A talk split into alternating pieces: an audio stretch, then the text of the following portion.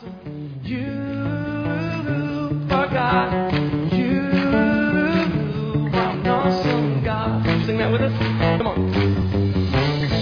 pray that as you listen to this message, you will be challenged and encouraged through God's Word. Here at Heartsease Family Life Church, it has always been our desire to see people's lives totally impacted and changed. His Word promises to accomplish that. For more information in regards to our church, you can call us at 225-274-1607 or visit us on the web at www.hflc.us. We look forward to hearing from you. Be blessed now as you listen to God's Word.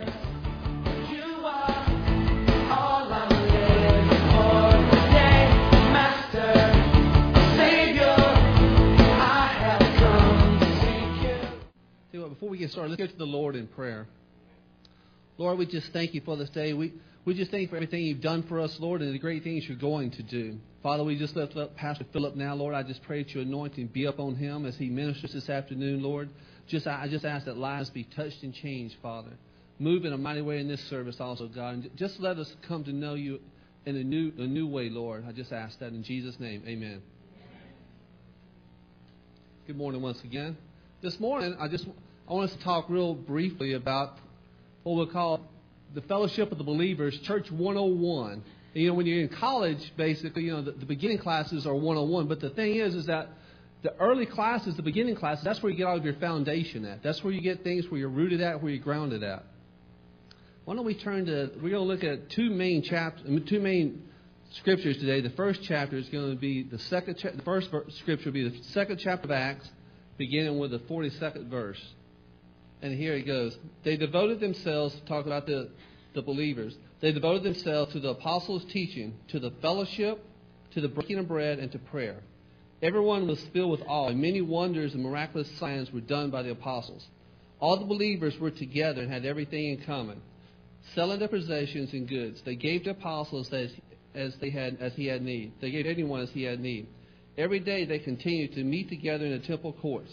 They broke bread in their homes. They ate together with glad and sincere hearts, praising God and enjoying the favor of the people. And the Lord added to their numbers daily those who were being saved. That is New Testament church right there. And that, that's exactly what we are also. We're New Testament church.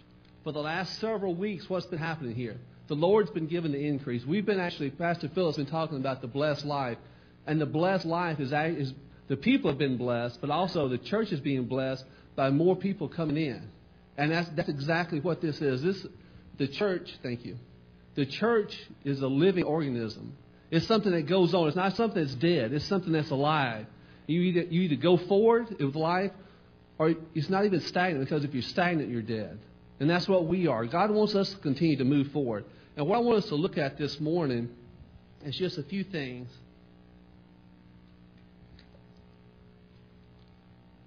I want us to look at the makeup of the body, which is us, the church, and also the mission of the body, which is also us, the church. If we look at verse 42, there are four things about the early believers, four things they devoted themselves to in that, in that verse. It says they devoted themselves to one, the apostles' teaching, two, the fellowship, three, the breaking of bread, and four, the prayer. The early church leaders had a personal experience with Jesus. The message with Jesus, everything they did was Christ centered. Everything was based around Jesus. It was nothing else. It, it wasn't all the fancy things that we that we see on TV or the things that we hear, you know, the TV preachers and all talk about. It was it was Jesus, and that's what see that's what will see us through. That's what will change our life, and that's what will change lives as ones we come in contact with is Jesus. Nothing else. It's nothing else. We can't give them anything else. And what else does it say? As we go down, it says the number was added daily, those being saved. Souls were being saved, lives was being changed. And not only that, an impact was being made on the people they came in contact with. And you know what? The people that they came, the apostles came in contact with 2,000 years ago, that impact is still going forward. Because of that impact, because of the things that were said then, because of the lives that were changed then, that is exactly why we are here today. That's why we're saved, because the Word went forward. The Word didn't stay still, the Word went forward. The message of early church believers heard as we read the book of Acts is the same message that's taught here each time the doors are open. It's not, it's nothing but Jesus. When we, the children's church, what do they say? They talk about Christ. The, the youth, you hear from this. the women's ministry, every other ministry, Project Outreach, everything is Christ centered. And that is where that is where the world is impacted when we be a church, when we the church reach out and we touch others through the gospel, which is Jesus. But the thing is, it's our decision to take to take the messages we hear. We can either take it and hold it for ourselves, or we can apply it to our life. And once we apply it to our life, then other lives will be changed. Another thing is also is important that I want us to think about is our personal, uh, the personal time that we that we spend in prayer and studying Scripture on our own, time that we're away from here. Very important. I have something here I want us to go over. I want you to just think about what, what's getting ready to come up in a few weeks. Football, LSU football. So what have they been doing for the last last several weeks? They've been studying, they've been preparing, they've been practicing. And according to the NCAA Division One manual, student athletes cannot spend more than 20 hours per week practicing their sport while in season, with a daily limit of four hours, eight hours per week during off season. Each athlete is expected to, to keep an individual record of how much time they spend in official practice and workout. So what does that say? That the, the college football player spends 20 plus hours per week practicing for what? A three hour game. So here he is, 20 hours a week, practicing for just a small time frame, which he is actually going to be on the field in a game. But then think about our life. Think about think about how we do this. So that so let's see. The first thing is think about this. We never have an off season. Being a Christian, there's never an off season. You're always you're always in the battle. You're always in the fight. It's constantly going on. There's no there's never any downtime. We come to church what two hours on Sunday, two hours on Wednesday. So here we are, four hours. We've actually come in and preparing ourselves in this, getting ourselves ready for what? 168 hours in a week. So the student athlete, what does he do? He, he practices this much time for just a small time that he's on the field. But we, in turn, come here, we practice a small amount of time for everything we go out. Is there something out of whack with that? I mean, it's, it's very, it's very, very messed up, very distorted. What we have to do, it says the amount of personal time we, we will call voluntary time we spend studying and praying varies. Personal time with the Lord is necessary if we are to make it as a Christian. I want to challenge each one of us just to write down the amount of time, the amount of time we spend with God preparing for the battle that we're up against, versus the actual time that we spend doing other activities. So right off the bat, the first thing we can do is eight hour, at least eight hours a day we're working.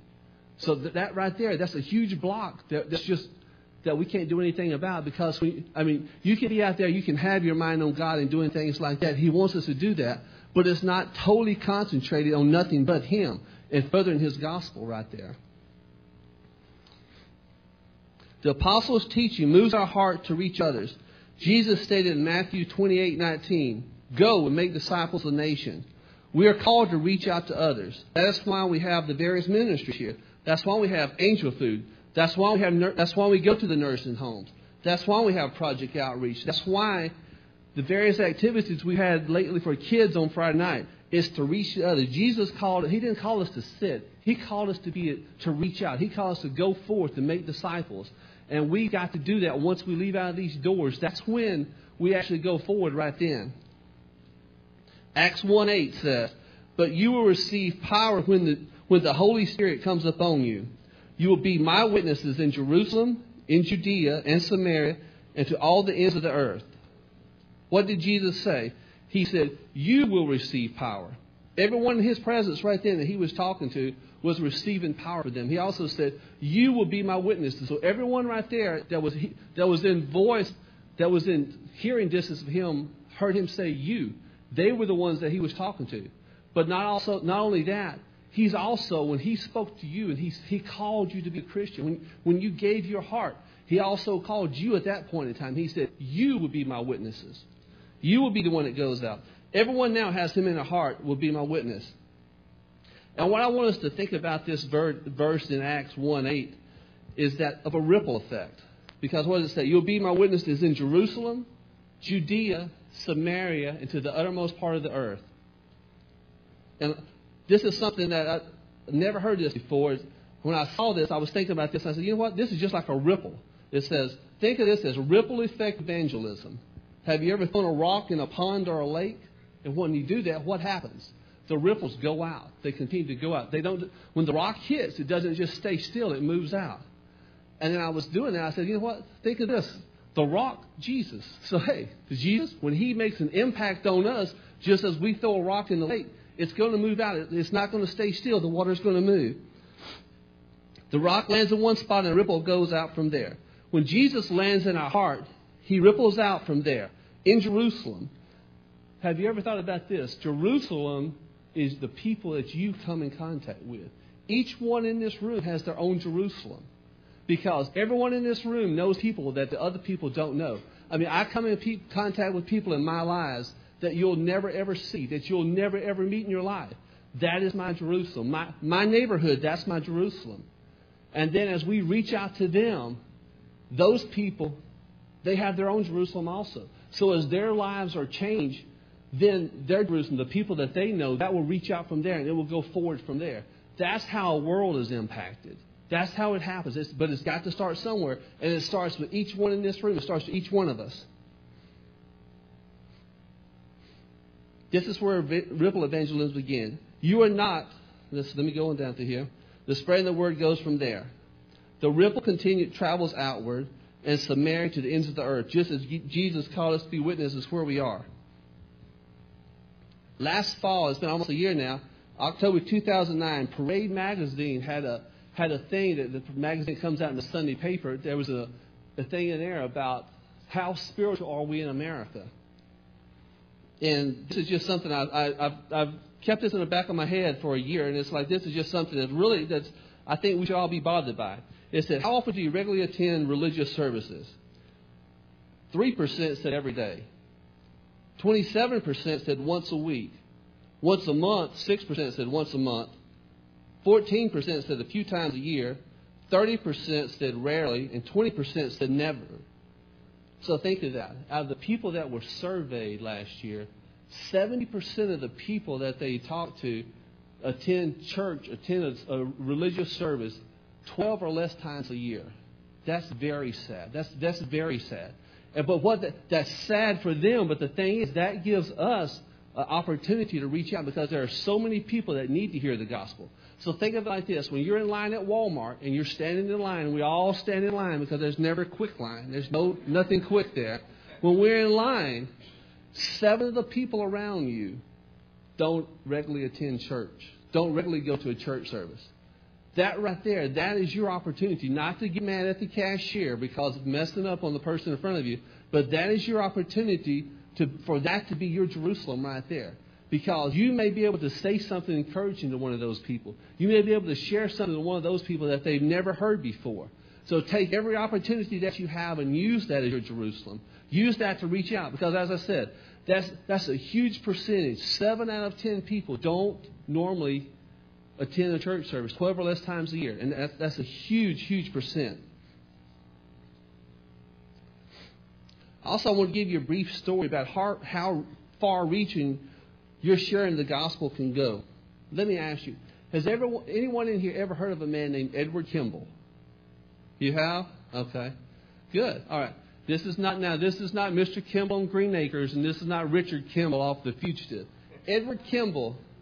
Edward Kimball. This was back in eight, eight, in 1855. Edward Kimball was he was a Sunday school teacher in Boston. He had a chance to, to speak to a young shoe clerk about, about Jesus. This young shoe clerk, his name was Dwight Moody. Dwight Moody became an evangelist, missionary pastor, and founded a Moody Bible Institute in Chicago.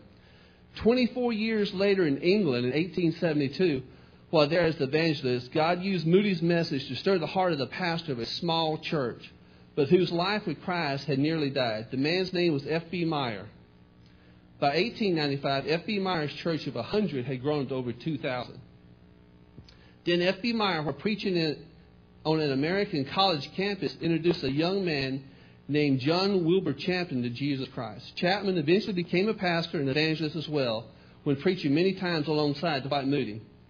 The man, this man, okay, for preaching something, the man who introduced to Jesus, the man who had introduced him to Christ.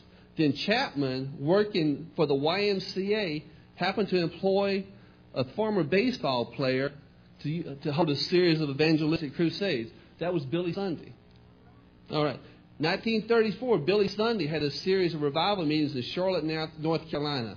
Afterward, a group of local men were so enthusiastic about what had happened during Sunday's meetings that they planned to hold another evangelistic campaign, bringing a man named Mordecai Ham to town to preach. During Ham's meeting, a young man heard about Jesus, that he had stepped out of heaven so that he could step into his heart. Do you know who that young man was at 16?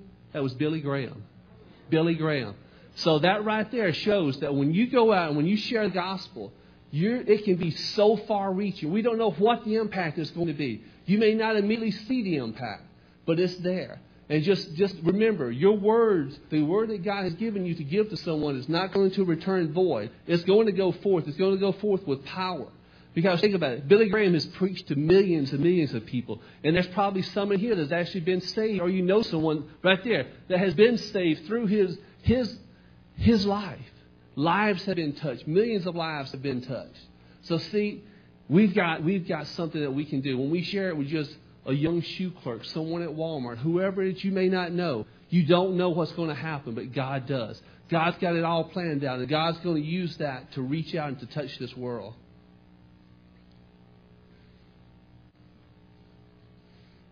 All right. The second thing I want to look at in verse 47, I mean 42, it says, they devoted themselves to fellowship. When we think of fellowship, what we think about? We think of our church.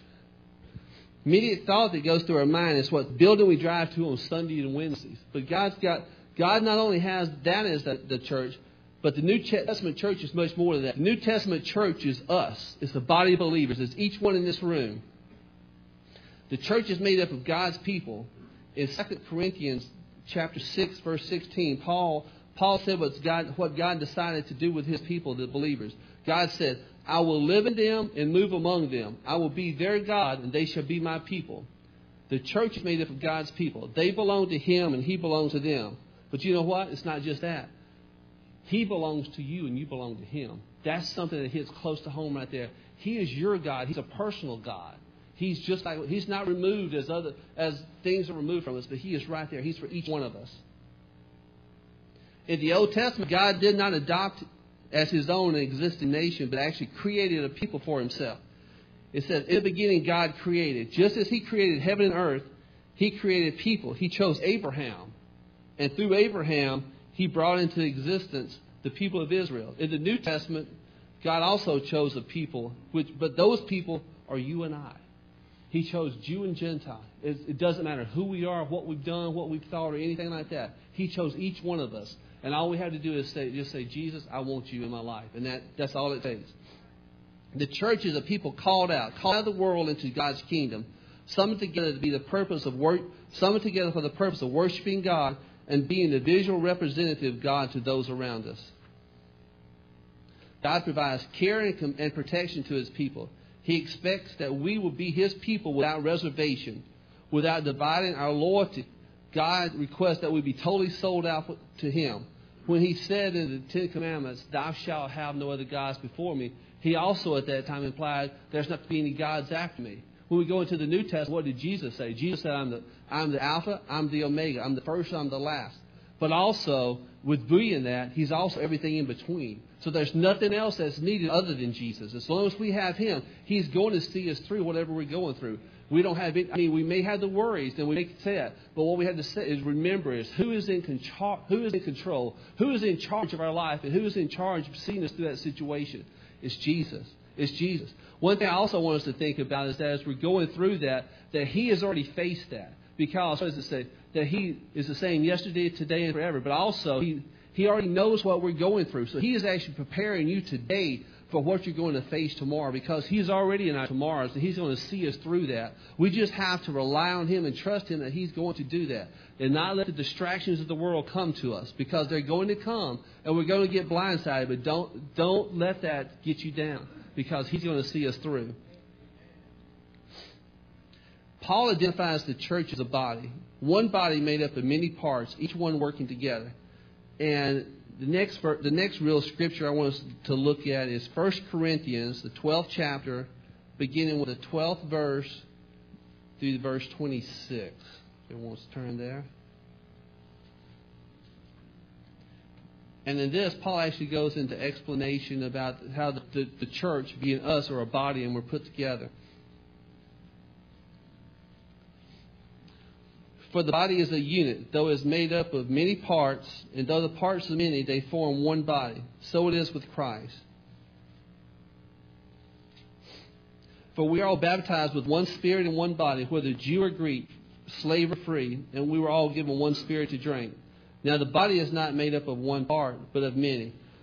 For if the foot should say, Because I am, a, I am not a hand, I do not belong to the body, it would not for that reason cease to be part of the body.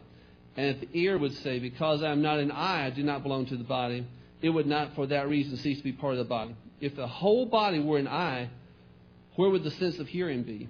If the whole body were an ear, where would the sense of smell be? But in fact, God has arranged the parts of the body, every one of them, just as He wanted them to be. If they were all one part, where would the body be? As it is, there are many parts, but one body. The eye cannot say to the hand, I don't need you. And the head cannot say to the feet, I don't need you. On the contrary, these parts of the body that seem to be weaker are indispensable. And the parts that we think are less honorable, we treat with special honor. And the parts that, that are unpresentable are treated with special modesty. While our presentable parts need no special treatment, but God has combined the members of the body and has given greater honor to the parts that lacked it so that there should be no division in the body, but its parts should have equal concern for each other. If one part suffers, every part of the body, every part suffers with it. If one part is honored, every part rejoices with it. That is how, that's how the Holy Spirit gave it to Paul, how not only the body is made up, our body, I mean, it's supernaturally made up, but also the body of Christ. Each one of us, each one of us in this room, no, there's none that's alike in here. Let me see here. God has supernaturally put our body together in a special way. Each part of the physical body has specific functions. Every, everything from the sole of our feet to the hair scalp on top of our heads. God has designed our body to function together as a working unit. Many parts of the body don't look like the other parts. Our eye doesn't look like our kneecap. But it's important. It has, but each are important has specific functions are the functions given to them. Some parts may resemble others, but they in themselves are separate. Look at your hand. Your thumb and your little and your pinky finger are similar, but at the same time, they don't do the same function. They each have a specific function for them, and that's the same way that God has us. I mean, we some of us may look alike, some may, some may not look alike, but God has put us together for a specific reason. He's given each one of us special personalities, special special gifts I mean, He has given that. I mean, it would be it would be so boring, so dull if we were all the same. But because we're different, God can use the uniqueness that He has placed in each one of us to reach out. He can use that to touch others, to change lives, and that's what He wants to do. He wants us to be one unit, one body, and for that just to reach out to further His kingdom. God has specific ministry for each one of us, and He wants us to use those gifts to further that ministry. God didn't call us to be an island in ourselves. Paul stresses the dependence on each believer. In Ephesians 4:16, from him the whole body, joined together with each supporting ligament, grows, grows and builds itself up as love, and each part does its work.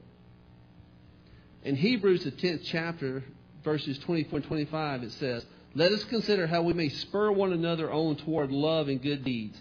Let us not give up meeting together as some are in the habit of doing but let us encourage each other. Has anyone ever ridden a horse before? I know that Sherry and Rich have. We won't talk about that. Okay. Have you ever, when you've been on the back of the horse, did you ever spur that horse? All right. When you spur something, it, does it sit there and just it just stands still and like, what are you doing? That's it. It's going to take off. It's going, and that's what that's why we come together. It's not to rub each other the wrong way, but we have to motivate, to to actually to encourage each other to do that. The spurring is the motivator that moves us that moves quickly. Our meeting together is a motivator that is used to move us with each one here toward loving good deeds. We need to regularly attend church to give and to receive that encouragement. I know there are so many people that you can hear, and it's like, you know, I really don't need to go to church. I, I don't, you know, I've got I've got my own thing. You know, I believe in Jesus. I really don't want to, you know, attend. Where's their motivation at? Where's the motivation to the good deeds? What is actually spurring them on? Because you actually, it says iron sharpens iron, and that happens when we come in contact with each other, when we're right there with each other. When we meet together is this. When we have our fellowships in the back, that on the first Sunday, that we get to bond together, we get to become as a unit, as become as one. I think Pastor P has said this numerous times. You don't have to go to church to be to get saved, but you need to go to church to remain saved, and that's a very true statement. Church, and also he said, church is not an option; it's a must for Christians, and it is. It's very important that we attend church. It's extremely important. All right. The third, the third thing the apostles devoted themselves to back in Acts the second chapter, to the breaking of bread. This refers to a couple of different things. One thing it refers to is communion, the Lord's Supper, which is also something that we do the first Sunday of each month. Have you have you heard as I've gone through some of this stuff how that the New Testament church was doing various things, and if you look, what are we doing? Follow the example of the New Testament church because that's what we are. We are the New Testament church. We're look, we're, we look to the book and what the book says. That's what we do. We don't bring the other things in. The Word of God is what is that's that's our guide right there. The Word of God. Communion. What when it says we remember what when we take communion, we remember what Jesus has done for us. One place I read, which I had never heard before, and maybe someone has, is that the communion we take is actually a sermon for our eyes. I never thought of it like that before, but from now on, when I, when I take it, the next time I take it, I'll think about that. I know we've taken in remembrance of what has happened, but it's like a sermon. We visually see it. You know, I've always taken it spiritually, but it's like a visual. So that's just something to think about the next time we take communion. It also refers, the breaking of bread also refers to sitting and eating together. When you sit down and have a meal with someone, it gives you a chance to bond with that person. Have you? I mean, do you want to sit down and eat a meal with someone that you really don't care about? A lot of times, I mean, you won't even you won't even do that. If you know you go to a restaurant, it's like if you don't know the person, you're not going to sit there if it's just you. You're going to find your own little table set there by yourself. But as we eat together, we get to bond with that person. You get to know that person more. You get a chance to talk to that person one on one. And I've already said this, I've got, you know, the more that we look at the early church, the more I see our, church, HFLC, the Bible believers, resembles the church of the book of Acts. They also broke bread in their homes and ate together. And I think, if I'm not mistaken, Jimmy says something about dinner for eight. Miss Dolores right there. Going in bread, going in homes and breaking bread together. The New Testament church in action. That's what we are. Also, they devoted, they devoted themselves to prayer prayer is one of the most powerful and fulfilling representatives responsibilities of a Christian. We can talk to God and He listens. We're talking to the Creator of the universe and He actually is listening to us. What is prayer? Prayer is conversation with God. And remember, when, we, when we're in conversation, conversation is not just us talking all the time. Conversation is also us listening. When we sit there, we, we make our request to God. Then, as we sit there and listen, that's when He actually can move even more in our life, is when we're quiet. Not when we're just over talking Him. Because He's going to come to us in what the small, still voice as He did Elijah. Prayer doesn't change what, a, what God has purposed to do, it's the means by which He accomplishes His end. Prayer is in a large part a matter of creating ourselves a right attitude with respect to God's will. Prayer helps us to better understand God's will. Prayer is not so much getting God to do our will, it is in demonstrating that we're concerned about what God's will is. What's part, what's part of the Lord's Prayer said? Thy will be done on earth as it is on heaven. That's it. And as we do that, as we as we as we see God's face, then we're going to get close and we're going to find what His will is, and that's actually going to transform our life and mold our heart more into His will. Also, as we look, skip back to 1 Corinthians 26, 12, 26 says, if one part suffers, every part of the body suffers with it. If part of your body aches or hurts, what happens? Your whole body hurts. I mean, you can stump your toe or hit your finger. It's like you don't feel good at all. That's the same way it is with the body of Christ. The body of Christ around us. The people sitting next to you, the people sitting across from you. If and when you're going through hurts, understand you're a part of the body, this body and that we hurt right along with you. It's not just you that hurt, it's, it's us as a group that hurts. And when we have prayer service, what's one thing we do? We ask if anyone has any other needs to raise your hand. that's something because we do that because that's part of the body ministry right there. God wants us to reach out. He wants us to have others reach out to us, but that also gives others an opportunity to go and pray for someone. And it's very important that you do that. And just remember when you're looking around and see that, if God has, when God has things that God has done in your life in the past, just go up and pray pray for that person, and knowing with the faith that's in your heart that God has put there, that He, what He's done for you, He can also do for that person. He can see them through also. Galatians 6 2 says what? Tells us to carry, bear one another's burdens.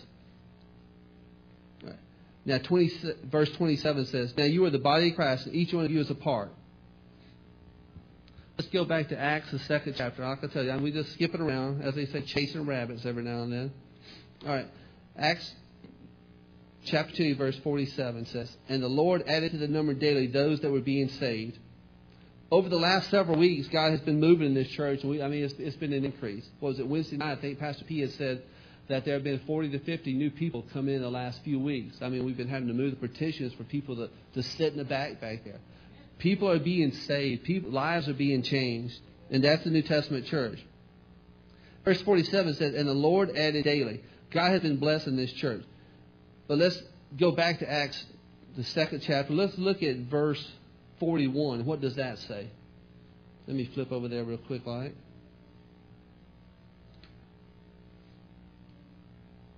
Verse 41 says, Those who accepted his message were baptized, and about 3,000 were added to their number daily. Those who accepted his message what? They followed the example of Jesus' example in Matthew, the third chapter. They were baptized in water. Matthew 3.13 says, begin with 13 says, Then Jesus came from Galilee to Jordan to be baptized by John. But John tried to deter him, saying, I need to be baptized by you do you come to and do you come to me? Jesus replied, Let it be now. It is proper for us to do this to fulfill all righteousness. Then Jesus consent, then John consented rather. As soon as Jesus was baptized, he went up out of the water. At that moment, heaven was opened, and he saw the Spirit of God descending like a dove and lighting on him. And the voice from heaven said, "This is my Son, whom, well, whom I love, with whom I'm well pleased." When we do baptism, water baptism, what is it? It's, it's an outward sign of just what Jesus has already done inside of our life, what He's already done to our heart. It's just letting the world see and those around us just acknowledging to them that, look, you know, He's already changed my heart. Now I just want you to see what He's done for me.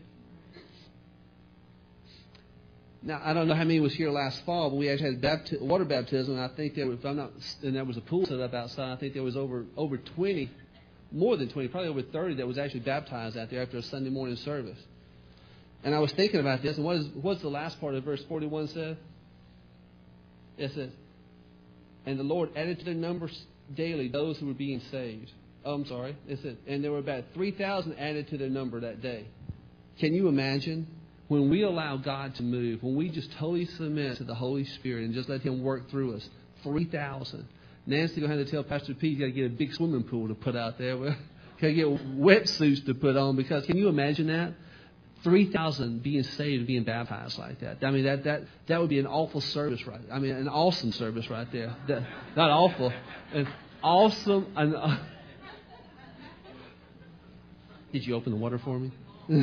that's an awfully long service, that's for sure. There is no doubt about that. All right. All right. Roxanne? As we get ready to close this morning, I want us to think about how we're going to represent Christ when we go outside the doors. Earlier, I talked about the college football player who practices, what does he practice? 20 plus hours a week for just his the small time frame that he's actually in the game right there. On the other hand, we practice, we come to church possibly four hours a week for a 24 hour, seven day a week battle. But you know what? But the battle we go through, we have Jesus on our side. He's our strength. He's the one that's going to see us through. Many sports teams have a sign over the door as they're leaving the locker room area and getting ready to enter the field for the game. Each player touches the sign. Have, I mean, have you seen that before? As the players are going out, they slap the sign on the way out of the locker room or leaving out of the tunnel, going to the game. And what they're doing, they, as the player touches that, that's giving him the inspiration for that game right there. This is This is, a, this is his personal affirmation. This is something that he's got in his mind. He's also got in his heart that he knows what he's going to do when he goes out there. He's going to see that through. He's going to. He's already taken that to heart, but he's going out now to be on the field to do that. It's entered his subconscious and become a part of him. Wednesday, I was. At, I was, I was at a funeral Wednesday, and at the end of the funeral, I was there by the graveside, and this one gentleman, I don't know his name, never seen him before. He and I were talking about this lady, and you know, I was telling him, you know, all the things I'd heard that she had done, and he was telling me a story about how that several years ago that she had actually knitted over 200 pair of, of house shoes for the veterans up at the, the veterans home in Jackson. And so he and I were talking. I said, you know, uh, what, you know, just imagine what the world would be like if there were more people like her that actually, you know, the, the lives that would be touched that if more people do things like that, you know, that, that would be like her. And, you know, one thing he said that really struck with me, and, I, and he, his comment was, he, he said, she does more things on accident than most people do on purpose. And I said, that, that's an awesome statement to say about someone. And can we just let the Word of God become our affirmation, become in our heart that we can actually do things, just let Him just flow through us accidentally without trying to do it? And as we let Him just flow through us accidentally, then that's when we're going to make an impact because what's happened then, He's permeated our heart and He's become a part of us that, that we can't even, we don't even know what's happening, but it just happens. It just happens. Have you ever looked at the words over the back door as you leave out the door here? Do you know there are words over the back door back there? the words actually say, Now it's my time. As you walk out, think about that. It's your time now. It's your time to go out. It's your time to actually impact the world for Jesus. It's your time to, for you to take your the gospel that He's given you, that He's put in your heart, and now for, for you as you're going, for everyone that's in, in your vicinity, it's in your Jerusalem for you to impact them, for you to touch them, to change them, to let them see Jesus in your life, to let Him work through you. Now, can we stand?